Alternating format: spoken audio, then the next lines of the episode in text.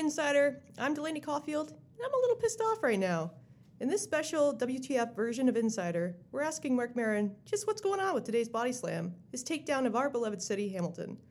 The comic, garage podcaster, and sometimes actors in the city doing some sort of filming, and had this to say.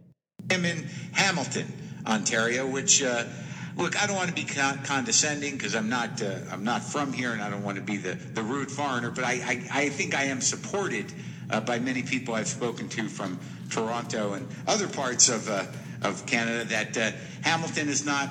It's not. It's not a high watermark for Canada. It's uh, it's it's a little beat up here, and it's it's kind of interesting. But there's definitely a, a, it's got its own frequency.